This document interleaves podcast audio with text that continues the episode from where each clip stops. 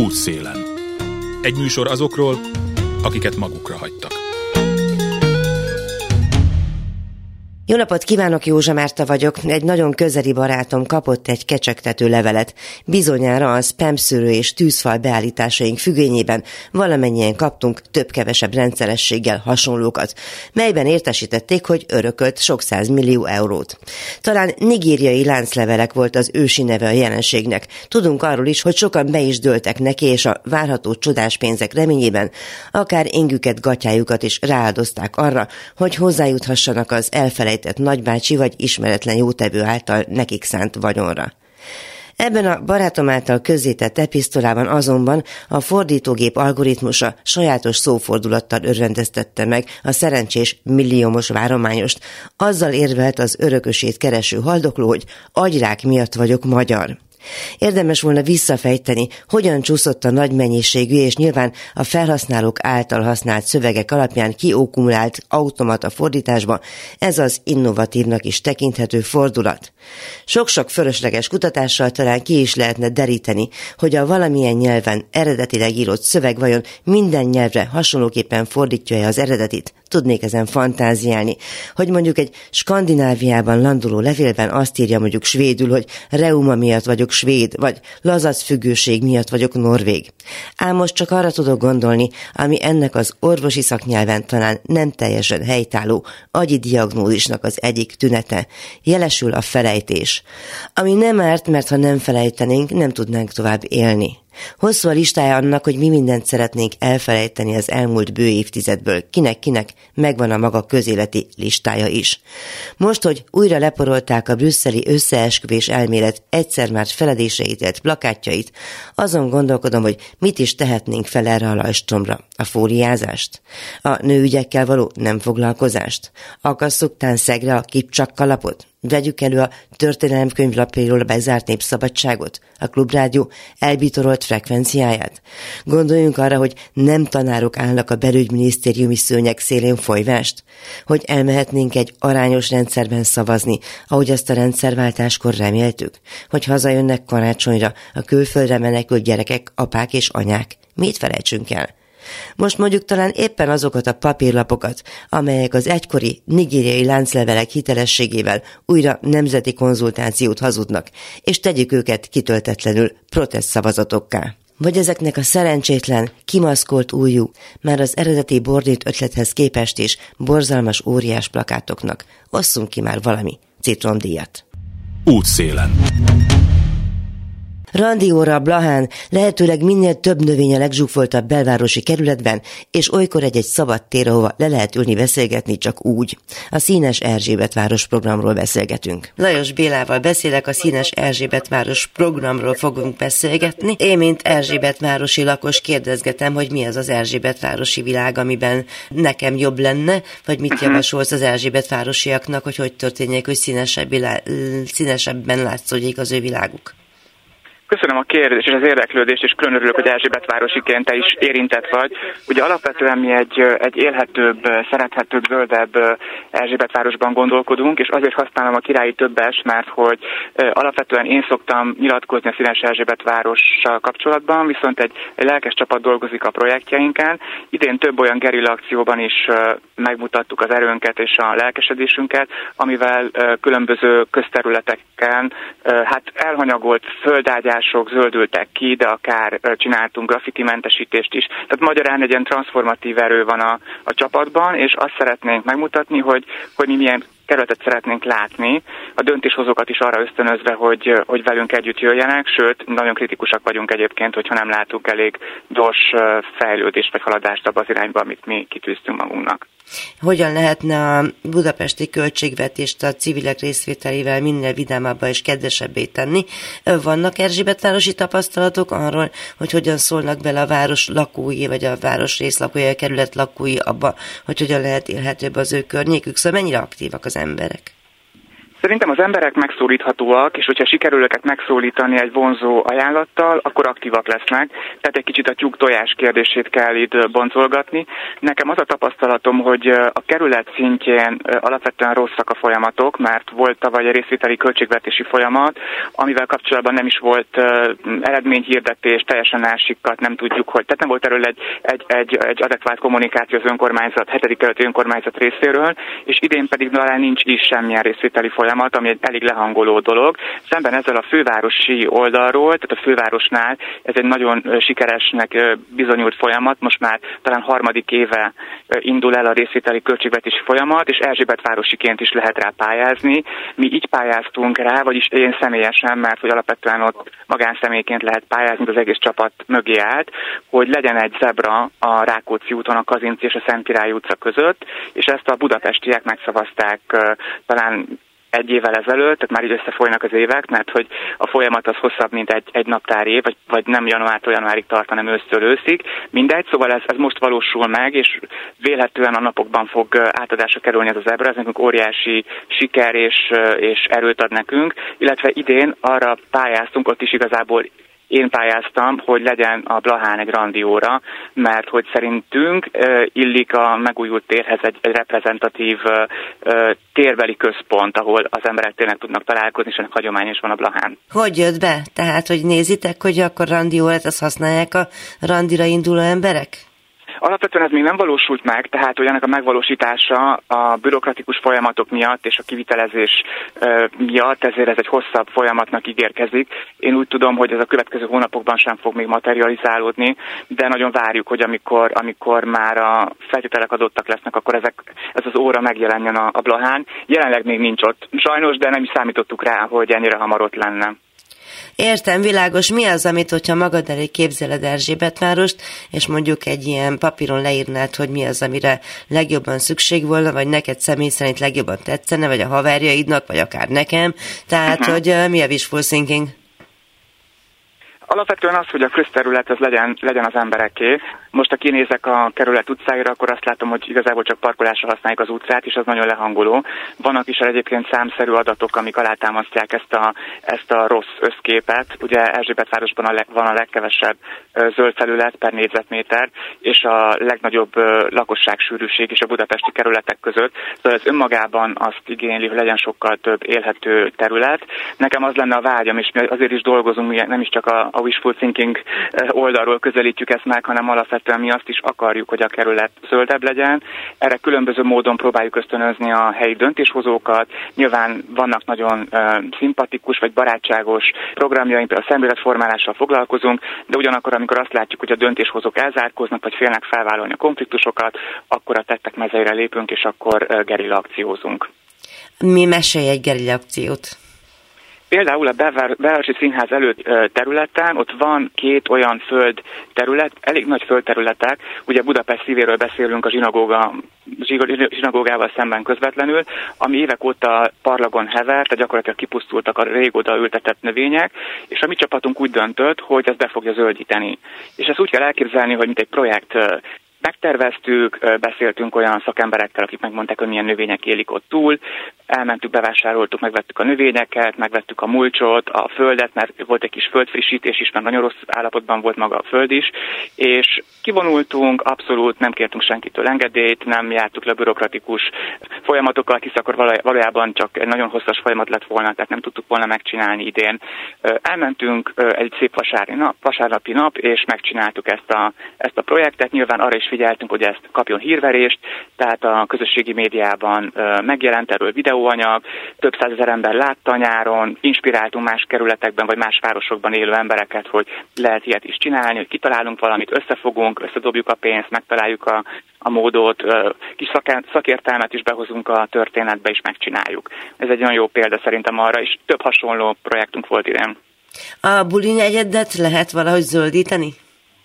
Hát kell is egyébként, egész Erzsébet város kell zöldíteni. Nekünk az lenne az elképzelésünk, hogy azonnal gyakorlatilag három sétáló utcára lenne szükség Erzsébet városban. Az egyik a belső kerület részben, a másik a középsőben, a harmadik pedig a Rottenbiller és a Damjanics utca között, és ez pedig bővítve akár egy-két évente újabb szakaszokat átadni a, a sétálásnak, mert szerintünk a, a város nem csak az autózásról kell szóljon, sőt, az emberek tudnak erről? Tehát eljuttok ahhoz, hogy én például ott lakom tényleg a Damjanics közelében, hogy mennyire jó lenne, hogyha itt lenne egy sétálóvezet? Hát alapvetően mi végezzük el ezt a szemléletformálást, mert azt látjuk, hogy az önkormányzat fél ezeket, fél ezeket a témákat kitenni az asztalra. Úgyhogy ez egy jó kérdés, és mi azon dolgozunk, tehát mi plakátoltunk is a kerület házaiban, nem kifejezetten az zöldítésről, hanem hogy kerüljenek velünk kapcsolatban, hogy egyáltalán beszélgethessünk velük azokról a témákról, amiket mi tartunk fontosnak, és amivel kapcsolatban a döntéshozók nem feltétlenül annyira fogékonyak vagy nyitottak jelen pillanatban. És eljutott az üzenet? Hát sokakhoz eljutott, mert így, így bővül egyébként az önkéntes bázisunk, egy, egy szép csapat van, akik, akik szinte hétről hétre érkeznek új tagok, akik segíteni akarnak. Különböző motiváció emberek vannak, ezt látni kell, hogy most a zöldítésről beszéltem, de ez csak az egyik szegmens. Például vannak olyan önkénteseink, akik ez iránt a téma iránt kevésbé érdeklődnek, de annál inkább szeretnének segíteni a nehezebb sorsú embereknek, akik kerületben élnek, és például vannak olyan önkéntesek, akik olyan projekteket visznek a Színes Erzsébet városon belül, ahol nehéz sorsú családokat segítünk majd majd Mikulás csomagokkal. Úgyhogy nagyon-nagyon széles a paletta, mert hogy nem csak zöldítés és urbanisztika van, hanem, hanem kulturális és, és szociális projektekben is dolgozunk. Akkor lesz, amire pályáznotok a különböző ilyesfajta projektekben. Így van, és erre volt is példa, egyébként tavaly mi nyertünk Budapest Tuning pályázatot, ez egy fővárosi pályázat volt, mi találtunk egy új körútat Budapesten, a 6., 7., 8. kerület összevonásával a Székely Mihály Kazinci és Szentkirályi utcáknál, és az volt a projektnek a lényege, hogy 10 parkoló helyet egy hétre kölcsönkértünk a kerületektől, és oda kvázi ilyen nappali funkciót megjelenítő parkletet, ezt parkletnek hívják ezt a, ezt a funkciót, alakítottunk ki, amit úgy kell elképzelni, hogy növények határolt a terület, aminek a közepén asztalok, székek vannak, és bárki leülhet anélkül, hogy bárhonnan is egy kávét fogyasztana. Úgyhogy így próbáltuk az embereket megkóstoltatni azzal, milyen, amikor le lehet ülni a mondjuk egy, egy, egy Kazinci utcában, ahol nincs egy pad sem tulajdonképpen. És ilyen szinten igen tudunk, tudunk pályázni különböző programokra. Útszélen és ahonnan remélni, hogy ezek az apró nagy tervek támogatást kaphatnak, az a közösségi költségvetés. Ezzel a fogalommal néhány éve ismerkedhettünk meg egyik-másik kerület és főként a főváros kezdeményezésére, és amelynek most új fázisa indul. Molnár Bencivel beszélgetek a közösségi költségvetés kommunikációs kollégájával. Azt hiszem, hogy ennek a szó összetételnek minden részét érdemes volna megmagyaráznunk, és azt hiszem, hogy a beszélgetésünk tárgyát is ezt képezi. Szóval mi ez a közösségi költségvetés?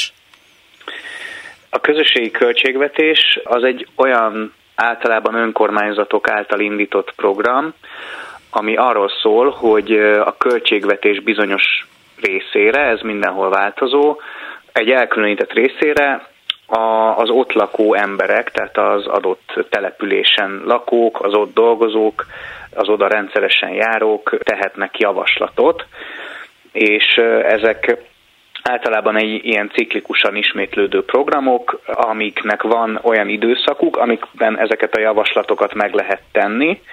Vannak olyan időszakok, amikor ezeket a javaslatokat a, a hivatal, az önkormányzat feldolgozza, és megnézi, hogy ezek megfelelnek-e a jogszabályoknak, beleférnek-e a megadott költségkeretbe, illetve hogy szakmailag városfejlesztési stratégiába illeszkednek-e, ilyesmi, és hogyha ha átmentek ezek az ötletek ezen a szűrőn, akkor mindig van ennek egy szavazási időszaka, tehát újra kinyílik a folyamat, és mindenki, aki az adott településen él, szavazhat azokra az ötletekre, amiket korábban beadtak, és azok az ötletek, amik a legtöbb szavazatot gyűjtik ezen a, ebben az időszakban, azokat az önkormányzat vállalja, hogy megvalósítja. És hát így zajlik ez Budapesten is, most már negyedik éve indul el, most van az ötlet beadásnak az időszaka, tehát az ötlet.budapest.hu weboldalon most bárki adhat be városfejlesztési ötletet, ott elég világosan ott vannak a szabályok, de hogyha van ezzel kapcsolatos konkrét kérdés, akkor arra nagyon szívesen válaszolok. Minden esetre most már amióta létezik ez a fajta hát megoldása a költségvetési pénzek egy részének közösségi célú felosztására, azóta mi követjük. Na de hogy mennyire követik ezt a város polgárai? Egyetem Budapest polgárai mennyire vannak tisztában azzal, hogy ez egy fontos dolog, mennyire kell hát edukálni, piszkálni őket, hogy vegyenek ebben részt, civilek vesznek-e részt, vagy pedig egyéni emberek, vagy civil közösségek, szóval mit lehet erről tudni? Hát akkor igyekszem sorba menni, tehát Valamennyire ö, már tudnak erről a budapestiek. Én azt gondolom, hogy ez így lakosság arányosan nagyjából 10%-a lehet az embereknek, akit már, hogyha megkérdezünk az utcán, hogy hallotta a közösségi költségvetésről, akkor azt fogja mondani, hogy igen. Segítségünkre vannak ebben, és hát mi is az ő segítségükre vagyunk a kerületi közösségi költségvetéseknek, tehát igyekszünk egymás hírét is terjeszteni Ugye a kerületekben eh, más fókusszal valósulnak meg ezek a dolgok, a fővárosnak más a feladata, itt másfajta projektek eh, tudnak nyerni. Lényeg a lényeg, hogy, eh, hogy dolgozunk nagyon azon, hogy ennek az ismertsége növekedjen, mert ugye az ismertsége az egyik kulcsa ennek a dolognak. Ez akkor működik jól, hogyha a lakosság már, már tud arról, hogy ez, ez a lehetőség létezik, és tud arról, hogy ha szavaz, akkor azzal befolyással lehet arra, hogy mik valósulnak meg a fővárosban. Nem jó még ez a 10%-os ismertség, de nagyon dolgozunk azon, hogy ez fölfele menjen folyamatosan. Ugye nagyon nehéz dolgunk van, mert sokan ezt egy politikai programnak fogják fel, ami részben természetesen igaz, hiszen egy politikai akarat is szükséges ahhoz, hogy egy ilyen közösségi költségvetés elinduljon, de mi ezt az egészet nagyon politikamentesen igyekszünk csinálni, és nem, nem egy politikai programot csinálni ebből, hanem egy ilyen igazi önkormányzati lakossági együttműködést építeni. Mondják kedvenc uh, példákat, tehát, hogy kik, mik, hogyan, ugye azért négy év az négy év, vagy negyedik év, az mindenképpen, de hát persze vannak benne olyan dolgok, amik feletetetlenek. Vannak, most mielőtt konkrét példákat mondok, azért elmondanám, hogy ez az egész dolog igazából elsősorban arra hívhatott, hogy itt újdonságok valósulhassanak meg, olyan dolgok is valósulhassanak meg, amik nem feltétlenül a városnak a, az alapvető feladatai. Viszont egy olyan helyzetben van most Budapest, és egy olyan uh, helyzetben van most Budapest uh, lakossága is, és civil szférája is, hogy ez az egész igazából inkább olyan irányba megy el, hogy olyan a, a, alapvetőnek mondható dolgok is, amik hiányoznak a városból, azok tudnak ezen, és nyernek is ezen a közösségi költségvetésen, és ebből a forrásból valósulnak meg. Amik ilyen nagyobb érdeklődésre számot tartó dolgok, ezek közül azok a védőoszlopokkal elválasztott kerékpársávok, ugye, amik bejárták az egész magyar internetet, minden oldalról mindenki bemutatta őket, ezek közösségi költségvetésből megvalósuló védett kerékpársávok. A legújabb ezek közül most a Szent István körúti szakasza a Nagykörútnak, amivel most így teljesé vált a Nagykörúti kerékpársáv is. Ami még most jön, nem sokára, azt hiszem jövő héten lesz az átadója, az a Rákóczi úton megvalósuló gyalogátkelő, a Kazinci utca és a Szentkirályi utca között, illetve sikerült már telepítenünk egy ilyen lakossági ötletből 25 darab ivókutat városszerte, nagyon-nagyon sok, azt hiszem több mint 200 kerékpártámaszt létesítettünk forgalmasabb helyeken, ahol ezek nagyon hiányoztak. Meg tudtunk valósítani, és továbbra is folyamatosan valósítunk meg állatterápiás foglalkozásokat fővárosi idős otthonokban. Ami mit jelent? Ami azt jelenti, hogy egy kutyával, vagy több kutyával mennek terápiás szakemberek az idős otthonokba, és azokat az ott lakókat azoknak az ott lakóknak tartanak a kutyával ilyen bevonó foglalkozásokat, akik erre ott az idős otthonban jelentkeznek. És hát ugye a kutyával való interakciók, azok ugye bizonyítottan nagyon jó hatással vannak minden, mindenkire és ott az idősek most részesülhetnek ebben a, ebben a foglalkozásban. És az valaki civil embernek az ötlete volt, hogy mi lenne, hogyha vinnénk kutyákat az idősek otthonába, és akkor azt mondta a fővárosi költségvetés, hogy hello, igen. Hát az emberek mondták azt, hogy ez legyen. Tehát, hogy ezt, ezt ugyanúgy a budapestiek szavazták meg. Ez, igen, ez egy lakossági ötletből indult, és a szavazáson a budapestiek úgy szavaztak, hogy ezt, ez valósuljon meg, úgyhogy ez azóta is megy rendszeresen a főváros idős otthonaiba, amíg kitart a pénz és nem tilos beadni ugyanazokat az ötleteket újra és újra, úgyhogy és a szavazáson pedig a budapestiek döntenek arról, hogy a folytatást azt szeretnék-e.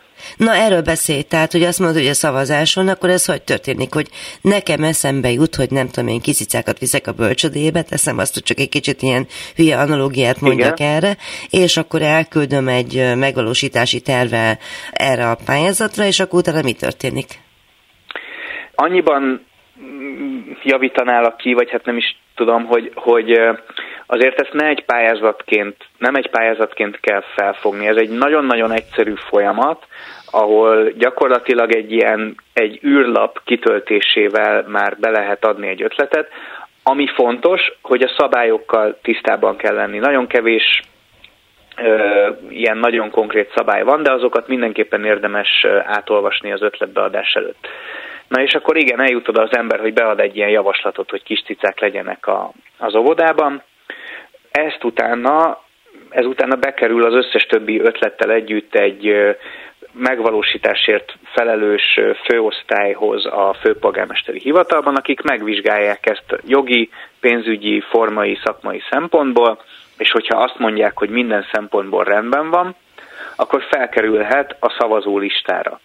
A szavazó lista az előáll nagyjából mindig egy ilyen 4-5 hónappal azután, hogy lezárult a, az ötletbeadási időszak, tehát addigra végez a hivatal az ötletek átnézésével, és akkor kinyílik a szavazás, és egy hónapon keresztül ugyanezen a felületen, az ötlet.budapest.hu-n mindenki összesen 5 vagy 6 kategóriában szavazhat egy-egy ötletre. Idén már ennél többre is fog tudni, azt hiszem, hogy kategóriánként három ötletre is lehet majd szavazni. És az egy hónap alatt kialakul egy sorrend minden kategóriában, és az éves 1 milliárd forintos keretnek a, a végéig annyi ötlet, amennyi a leg, tehát azok az ötletek, amik a legtöbb szavazatot szerzik, és még beleférnek ebbe az 1 milliárd forintos keretbe, azokat vállalja az önkormányzat, hogy meg is valósítja. Értem. Ezek között az ötletek között tulajdonképpen, hogy mondjam, vannak-e olyanok, amelyek miatt vérzik az ember szíve, hogy mégse szavazták meg? Vannak-e jók, hogy vannak teljesen elvetendők? Tehát, hogy nyilván lehet már egy ilyen, hogy is mondjam, egy ilyen érzelmi statisztikát vonni abból, mennyire épeszű vagy fontos dolgokkal foglalkoznak a budapestiek. Vannak, nagyon sok olyan ötlet van, ami, amiért a mi szívünk is fáj. Igen, hát itt ez, az, ez a demokrácia, tehát itt az nyer, amit többen szeretnének, és most úgy tűnik, hogy azért azokat az ötleteket, amik általában az ilyen kihasználatlan, burkolt felületeknek a kizöldítése, a megoldatlan kerékpáros infrastruktúrának a fejlesztése, a, a gyalogos infrastruktúra fejlesztése és a városban gyalog közlekedők és, és a várost, város közterületeit használók infrastruktúrájának a fejlesztése, az ilyen alapvető szinteken a szavazásokon elé tud kerülni azoknak az ötleteknek, amik, amik amúgy nagyon jók és nagyon innovatívak, de, de valamiért nem mozgat meg annyi embert, mint az ilyen alapvető dolgok. Jellemzően mondjuk szociális dolgok, zöldítő dolgok, közlekedés szervező dolgok, hogy mik vannak előtérben? A zöldítő dolgok vannak abszolút előtérben, tehát az, az ötleteknek általában a 60-70 százaléka, ami beérkezik, az valamilyenféle zöldítéssel kapcsolatos, vagy zöld infrastruktúra fejlesztéssel kapcsolatos ami egy nagyon jó visszajelzés amúgy így a főváros számára is, hogy, hogy az emberek nagyon szeretnék, hogyha zöldülne a város. és az, az ilyen szociális és esélyteremtő ötletekre pedig van egy külön kategória a szavazáskor, hogy azért ezek az ötletek is tudjanak érvényesülni, tehát mindenképpen kell, hogy nyerjen egy, egy esélyteremtéssel kapcsolatos ötlet is. Igen, erről Úgy, itt ez... ebben a műsorban is gyakran szokott szó lenni, természetesen, hát nyilván, hiszen mindenkit zavar az, hogyha esély nélküli emberek kódolognak a városban, tehát kell esélyt adni. Abszolút, és hát a tavalyi években az esélyteremtéssel kapcsolatos ötleteket elsősorban a közvécék vitték el, tehát a, az arra szánható pénzt közvécével kapcsolatos ötletek nyerték meg.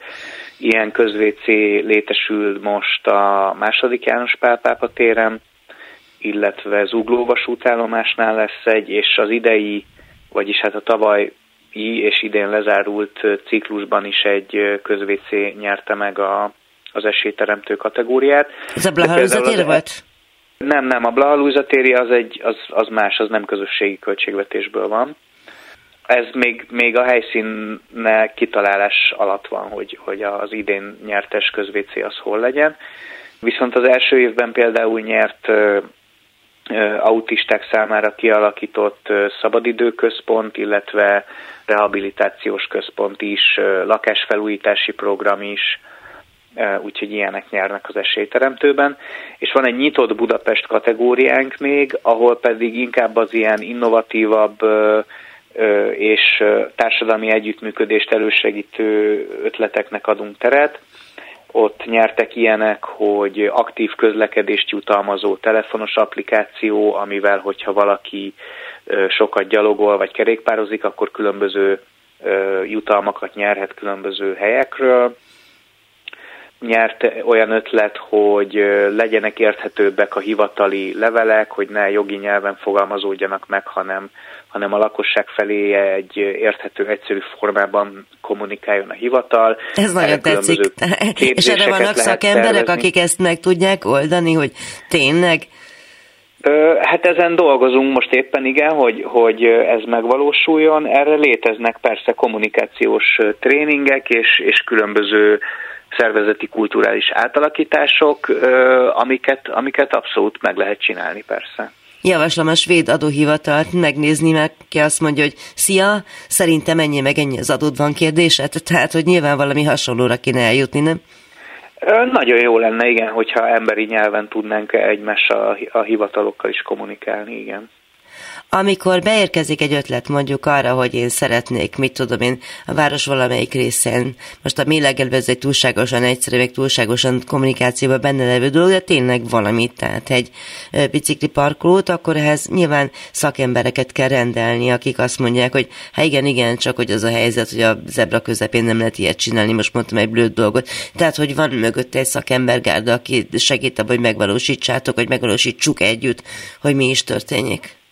Természetesen, és nagyon nyitottan állunk az ötletgazdák felé is ahhoz, hogy ha az ötlet esetleg olyan helyszínre vonatkozik, vagy, vagy tehát maga a helyszíne, maga a megvalósítási koncepciója olyan, hogy amúgy jó, néhány módosítással pedig megvalósítható is lenne, akkor mi ezt nem e, elutasítjuk azzal, hogy ez sajnos olyan formában, ahogy az ötletgazda beadta, nem megvalósítható, hanem megkeressük az ötletgazdát, és elmondjuk neki azt, hogyha hajlandó arra, hogy az ötletét egy-két paraméter mentén módosítsuk, és úgy már szavazólapra kerüljön, és ő ebbe ő is beleegyezik, akkor olyan formában már mehet a szavazásra. Tehát mindig a szavazás, a szavazólapig eljutó ötletek, azok mindig olyan formában jutnak már el a szavazólapra, hogy az olyan formában, ahol ott olvasható, már megvalósítható.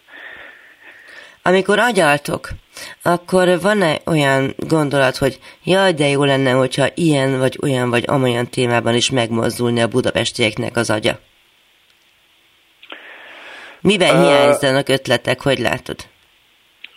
Úgy igyekszünk kommunikálni, hogy egyrészt világos legyen az, hogy nagyon szeretnénk, hogyha, hogyha elengedné az ember a fantáziáját, és tényleg merne bármilyen ötletet beadni, mert nincsen rossz ötlet, de ezzel együtt szem előtt kell tartanunk, hogy ennek azért vannak elég fontos szabályai, Például ugye most akkor megemlítek egy néhányat, hogy mi önkormányzati területen tudunk ötletet megvalósítani. Állami területen, illetve magánterületen nem. De ugye ezt nagyon nehéz és nem is lehet elvárni az emberektől, hogy tudják, hogy mi az, mi ami önkormányzati terület, mi az, ami állami. Úgyhogy ebben is igyekszünk ugye segítségükre lenni az ötletbeadás alatt, hogyha valaki esetleg olyan helyre írt be egy ötletet, ami nem világos, hogy kihez tartozik, kinek a felügyelete alá tartozik, akkor abban tudjunk közösen módosítani.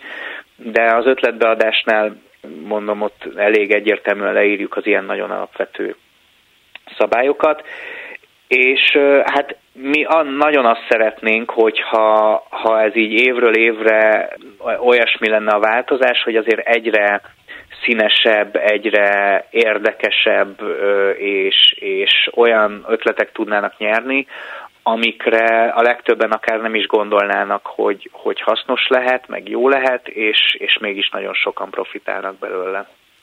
Két apró kérdés, az egyik, hogy van nekem mondjuk kulturális vetületei, tehát a fővárosi a kulturális igényei akár apróságokban meg tudnak jelenni ezekben a pályázatokban?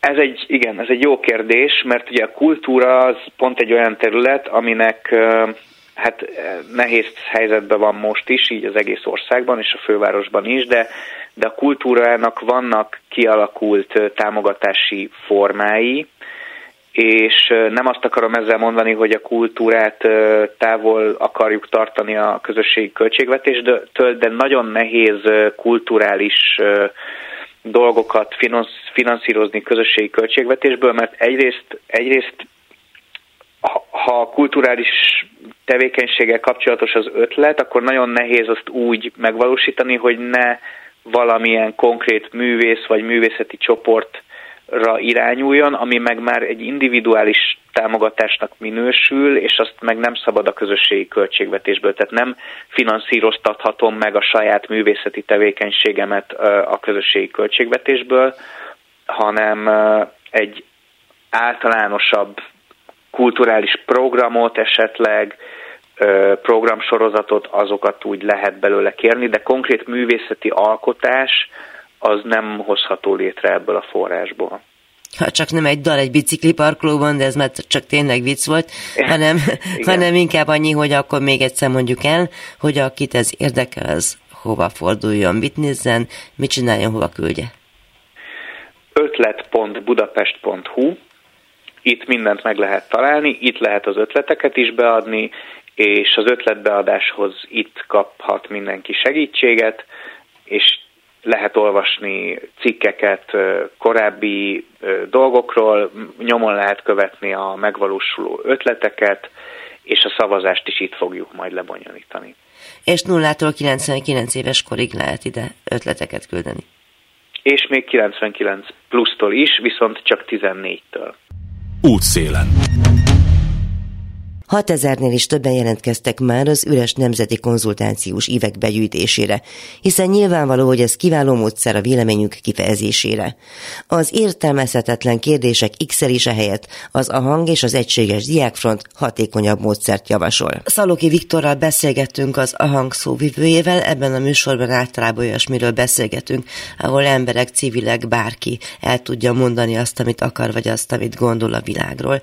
Ugye, hát, ha körülnéz nézünk az utcákon, akkor azt látjuk, hogy mindenféle népszavazási vagy nemzeti konzultációs nem tudom, kezdeményezések vannak most is, és hát gondolom azt jelenti ez, hogy hogy most is lesz valamilyen gyűjtés, ezek a konzultációs papírok jobb helyen is lennének, mint amilyen lehetnének.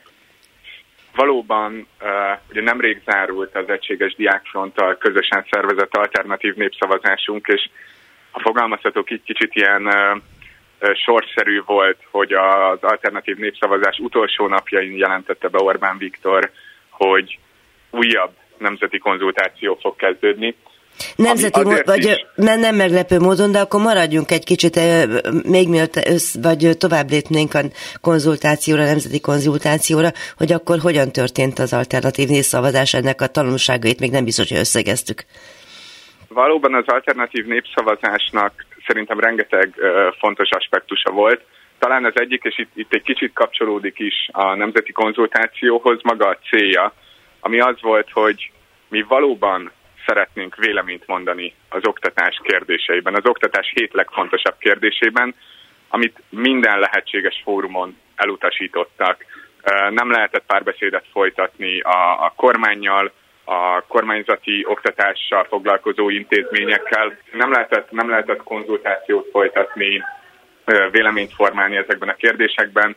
Az, hogy valódi népszavazás legyen, ezt ellehetetlenítették, úgyhogy emiatt döntöttünk úgy, hogy akkor mi fogjuk ezt megvalósítani. És ami szerintem még egy nagyon-nagyon tanulságos ö, folyamata volt az egész alternatív népszavazásnak, az az, hogy közel 115 ezer ember mondott véleményt. És ezt, ez, ezzel az eredménnyel nem tudtunk hivatalosan semmilyen olyan állami intézményhez fordulni, aki foglalkozott volna azzal, hogy itt van 115 ezer hitelesített szavazat, hitelesített vélemény az oktatás hét legfontosabb kérdésében, és mindenhol zárt ajtókat láttunk.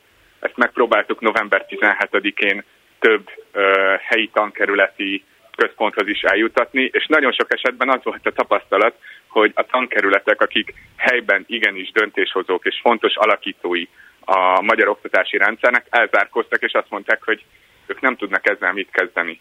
Amit lássuk be egy igazán felháborító és ökhendi reakció. Egy kicsit létszeres avasban részletekben az értelemben, hogy ugye az AHANG és az Egységes Diákfront kezdeményezte ezt a korábbi alternatív népszavazást, de mégis ennek milyen volt a hangneme, milyen volt a résztvevők köre, mennyire bizakodtatok, hogy csináltátok egyáltalán, volt erre infrastruktúrátok, tehát hogy így érezzék azt a hallgatók, hogy amikor megvalósítottátok ezt a nagyon sok ember által részt vett dolgot, akkor mi kellett ehhez, vagy nem is tudom, mivel biztatgattátok egymást esténként?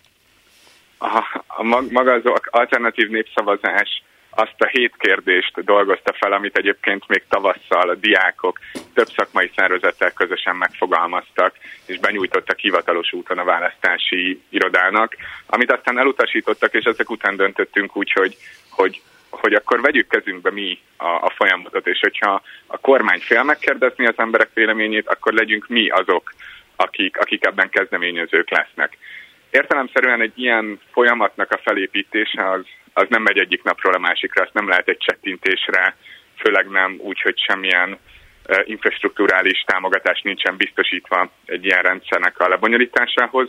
Úgyhogy egy jó két, két és fél hónapos tervező és koordinációs időszak előzte ezt meg, amikor az Egységes Diákfronttal közösen és egyébként több szakmai szervezettel, támogató szervezettel együtt felépítettünk egy olyan hálózatot, aminek segítségével több mint 1500 aktivista dolgozott azon, ugye 8 napon keresztül lehetett szavazni azon, hogy az emberek személyesen is leadhatják a szavazataikat. Lehetett online is szavazni, úgyhogy ez még egy ilyen nehezítő faktor volt számunkra azon túl, hogy azt is meg kellett oldani, hogy itt, itt ne csak egy petíció aláírása legyen, hanem valóban hitelesített szavazatok, tehát mindenki csak egy szavazatot, mindenki csak a saját saját maga adhassa le ezt a szavazatot. Ez nem volt egy egyszerű folyamat, de, de igyekeztünk ezt megoldani. Megvan már ebben a rutinotok azért, nem? Igen, igen, igen. Az előválasztás lebonyolítása és szervezése kapcsán azért nagyon sok olyan tanulságot és, és tudást tudtunk itt most újra, újra elővenni, és, és még inkább jobbá formálni, ami segítette azt, hogy, hogy ilyen sokan részt vegyenek, és akkor erre reflektálva még erre a 115 ezer közel 115 ezer főre. Mi úgy értelmezzük, mi ezt egy, egy őszintén egy nagyon nagy sikernek értelmezzük, hiszen az elsődleges célunk az 200 ezer fő volt, 200 ezer résztvevő. Ennyi ö, támogató aláírásra lenne szükségünk akkor, hogyha szerettük volna, vagy hogyha lett volna lehetőségünk arra, hogy hivatalosan egy népszavazást elindítsunk, ennyi aláírást kellett volna összegyűjteni. Arra azonban három hónapunk lett volna. Most 8 nap alatt gyűjtöttünk össze 115 ezer aláírást, ami szerintem egy óriási siker, és megmutatja azt, hogy, a, hogy az embereket igenis foglalkoztatja ez a kérdés, és igenis véleményt akarnak mondani. Bár ahogy elnézem, hogy a kormánypárti sajtóban azért elég vicces reakcióitok voltak. Hát valóban az, az, első, az első tapasztalatunk az az volt, hogy egyáltalán nem is írtak róla a folyamat alatt. A folyamat végét követően amikor lezárult, a, lezárult az alternatív népszavazás, akkor jelentek meg ezek a klasszikus olyan lejárató cikkek, vagy olyan hangnemben íródott cikkek, amik kvázi az egész eredményt próbálták meg negligálni, hitelteleníteni. Akkor, amikor lezártátok ezt, akkor gondoltatok-e arra, hogy lesz ennek valamilyen szerves folytatása? Most, ahogy egyébként nyilván az az akció, hogy a egymillió üres nemzet, vagy mennyit így van, így van. Egy, egy millió éves konzultációs lapot akartok összegyűjteni. Nekem nagy a családom, úgyhogy számíthattok egy párra. De hogy amikor erre gondoltatok, akkor, tehát amikor lezártátok, akkor volt-e az a gondolat, hogy oké, okay, ez most ennyi történt, és utána mindenképpen folytatjuk, és a következő lépcsőfokokban is folytatjuk?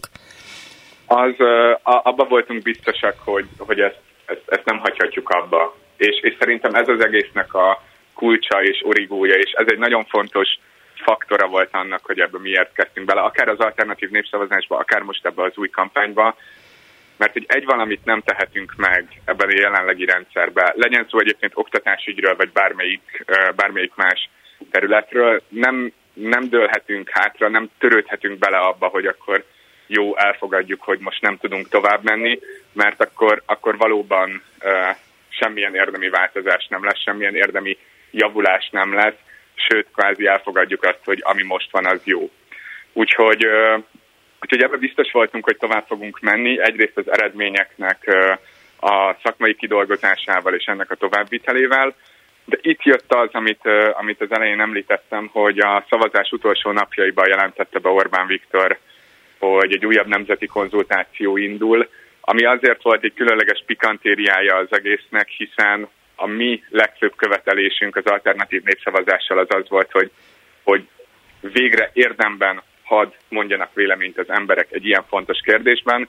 Majd erre a miniszterelnök egy péntek reggeli rádióinterjújában azt mondta, hogy akkor újabb nemzeti konzultációk érkeznek olyan témakörökben, mint Brüsszel, szuverenitásvédelem, gyermekvédelem, stb. És, és most Brüsszel és Brüsszel. Így van, így van, és Brüsszel és Brüsszel, és hát látjuk, hogy ez, ez semmi másról nem szól, mint a kormány kommunikációjának a propagandisztikus ismétlésére és legitimálására. Úgyhogy mi kapva kaptunk az alkalman, hogy azt mondjuk, hogy akkor tekintsük ezt a nemzeti konzultációt egy úgymond második fordulónak ebben a, ebben a hétigenes oktatási kérdésben, oktatási kampányban, és ezért döntöttünk úgy, hogy hogy elmondjuk az embereknek, hogy nem, mi nem hazug propaganda kérdésekben szeretnénk konzultálni, hanem valódi, fontos, jelenben, jelen esetben az oktatás hét legfontosabb kérdésében szeretnénk véleményt mondani, úgyhogy ezért kérjük arra az embereket, hogyha ők sem ezzel a propaganda kérdőivel, propaganda konzultációval szeretnének foglalkozni, akkor most az egyszer ne dobják ki, ne gyújtsák fel, ne hajtogassanak belőle papírrepülőt, hanem küldjék el nekünk és ebből szeretnénk összegyűjteni egy millió üres konzultációs hívet, és felmutassuk a kormánynak, hogy igenis itt vagyunk, igenis vannak olyan kérdések, amik fontosabbak ezeknél a, a, a politikai lózungoknál. Egyrészt, másrészt pedig azt, hogy megállítsuk azt a hazugsággyárat, amit minden nemzeti konzultáció után látunk, amikor teleplakátolják az országot, hogy a magyar emberek 97%-a döntött, magyar emberek 100%-a támogatja a kormányt, hogy ezt megállítsuk, és fel tudjuk mutatni, hogy nem, itt vagyunk ennyien, és ezt mi nem hagyjuk, hogy ez történjen. És így nem fogja tudni megtenni a kormány, hogy ezt kommunikálja, hiszen az már önmagában egy olyan szerintem hitelességi veszteség lenne számukra, amit, amit nem engedhetnek meg. Hát persze, de mondjuk nyilván, hogyha ott állunk egy raklappapírral, az még önmagában nem egy kommunikációs stratégia, tehát azt akarom igazából kérdezni, hogy sajnos nem nagyon van lehetőség rendes, normális, tehát nem alternatív népszavazásokat kezdeményezni. Nyilván a kormánytól nem várom el, hogy a jól bevált kommunikációs fogásait bármi mássá fordítsa, hiszen ez neki már jól bevált, de tud vele élni, de hogy hogyan tovább? Tehát én nem tudom mennyi egymillió papír, de nyilván egy marha nagy raktár, vagy bármi egyéb, de hogy hogy lesz ebből üzenet? Ezt igyekeztünk egyébként kiszámolni, ez csak az érdekesség kedvéért, ez nagyjából 5 tonna papírt jelent, úgyhogy valóban egy, egy, egy azért egy nagyobb helység lesz, ahol ezt tárolni fogjuk. Én azt gondolom, hogy a, az üzenet egy része, az, az, már, az már célba ért akkor, amikor november 9-én kvázi egy propaganda ösztűz zúdult a, az a hangra és az egységes diákfrontra, amikor is egy nap alatt közel 30 cikk jelent meg arról, hogy, hogy, hogy, hogy a két szervezet adatokat szeretne ellopni, és tönkre szeretnék tenni a nemzeti konzultációt, és ebből látjuk még ezen, hogy, hogy, hogy ez a kormánynak a játékszere, ami nekik nagyon fontos, és most egy olyan, olyan útra lépünk rá, vagy egy olyan keretet szeretnénk mi is átlépni, amivel nem azzal foglalkozunk, hogy akkor most erre milyen reakciók érkeznek onnan, hanem megmutassuk nekik a saját játékszerüket fordítsuk ellenük, és megmutassuk, hogy már pedig, már pedig nagyon sokan vannak itt, és szerintem ezek az üzenetek, amik, amiket minden, mindenhol, mindenhol el fogunk mondani, mindenhova el fogunk juttatni, ezek nem csak pont, pont a nemzeti konzultáció sajátossága miatt, ez nem csak a kormányjal kritikus, a kormányjal egyet nem értők oldalára fog eljutni, hanem igenis el fog jutni azokhoz a, azokhoz a szavazókhoz is, akik szerint a jelenlegi kormány mindent tökéletesen művel például az oktatás terén. Hát igen, meg akiknek szólnak azok az óriás plakátok, amelyekkel most ismét igen. találkoztunk az utcán, akkor még annyit, hogy tehát mit tegyen az egyszerű földi halandó, én a szomszédom, a gyerekem, és így tovább az édesanyám, mit tegyünk ezekkel a papírokkal? Két, két szakaszban zajlik most ez a kampány. Az első szakasz a gyűjtésnek az időszaka. Itt arra kérünk mindenkit, hogy ha tud, akkor a sajátját egyrészt őrizze meg, és ha tud, akkor a sajátján kívül a saját lakókörnyezetében próbáljon meg minél több üres nemzeti konzultációs ívet összegyűjteni, beszélgetni a szomszéddal, akár vagy, vagy az interneten keresztül erre buzdítani másokat is, hogy, hogy adják oda. Ezeket gyűjtsék össze, és a második szakasz az december 4-én, december első hétfőjén fog indulni, amikor is országszerte meg fognak nyílni olyan leadópontok, ahová ezeket bárki el tudja juttatni, amennyit összegyűjtött, vagy akár csak a sajátját. És ö, ez egészen, egészen január végéig fog zajlani. Folyamatosan is lesznek közben különböző ehhez kapcsolódó akcióink, de most az első feladat az az, és erre kérünk mindenkit, hogy próbáljon meg minél többet összegyűjteni. Kvázi egy civil attitűdből fakadó önszerveződésként. Ez, ez talán azt lehet mondani, hogy ez a talán a leg, leg, legminimumabb lépése annak, hogy, annak, hogy részt vegyünk egy folyamatban. Ezt most mindenki gyűjtse össze, tartsa meg, és december 4-től elérhetővé, elérhetőek lesznek egyébként ezek a leadópontoknak a helyszínei az AHANG és az Egységes Diákfront oldalain is, úgyhogy mindenki meg fogja találni, hogy hol lehet leadni. De egyébként a tegnapi napon ö, kezdődő kampányunkban most már elérhető a, egy postafiók címünk is, ahová pedig bárki postai úton eljutathatja hozzánk is még egy dolgot szeretnék kiemelni, ami fontos, hogy mindaz a hang, mind az egységes diákfront kizárólag az üres konzultációs íveket várja. Tehát a véleményeket Bármilyen... és a nénikéjébe való elküldést azt ne mellékeljék? Vagy... Nem, nem, nem. Ez, ez, ha, ha valaki ki szeretné fejteni a véleményét, nyugodtan megteheti. Itt inkább arra próbálok, vagy arra szeretném felhívni a figyelmet, hogy a kormány propagandájának az állításaival szemben nem gyűjtünk semmilyen adatot, így semmilyen se a borítékot, se semmi olyat, amin az embereknek a saját adatai szerepelnek, ezeket mi nem kérjük, hiszen nem ezt szeretnénk most felmutatni, hanem azt, hogy igenis ennyi ember itt van, aki nem ért egyet a hazug propagandával, és sokkal fontosabb kérdésekben szeretne véleményt mondani. Akkor ez egy jó kis Mikulási ötlet volt meg a későbbiekre, és köszönöm szépen. Hogyan szólhatunk bele a bennünket érintő ügyekbe? Hogyan vehetünk részt a közösség ügyeiben annak ellenére, hogy a hatalom ezt finoman fogalmazza sem bátorítja? Például legyenek ötleteink a város élhetőbbi alakítására, vagy gondolkozzunk úgy, hogy nem csak a hatalom kérdezheti meg a véleményünket, hanem mi is megtehetjük. Ez volt a mai adás témája. Vendégeim Lajos Béla, a Színes Erzsébet város program szervezője, Molnár Molnár Bence, a Budapesti Közösségi Költségvetés kommunikációs munkatársa, és Szalóki Viktor az AHANG szóvivője voltak. A műsor elkészítésében Horváth Ádám és Túri Lui technikus voltak a segítségemre, visszahallgathatják a Klubrádió honlapján és a podcast felületeinken.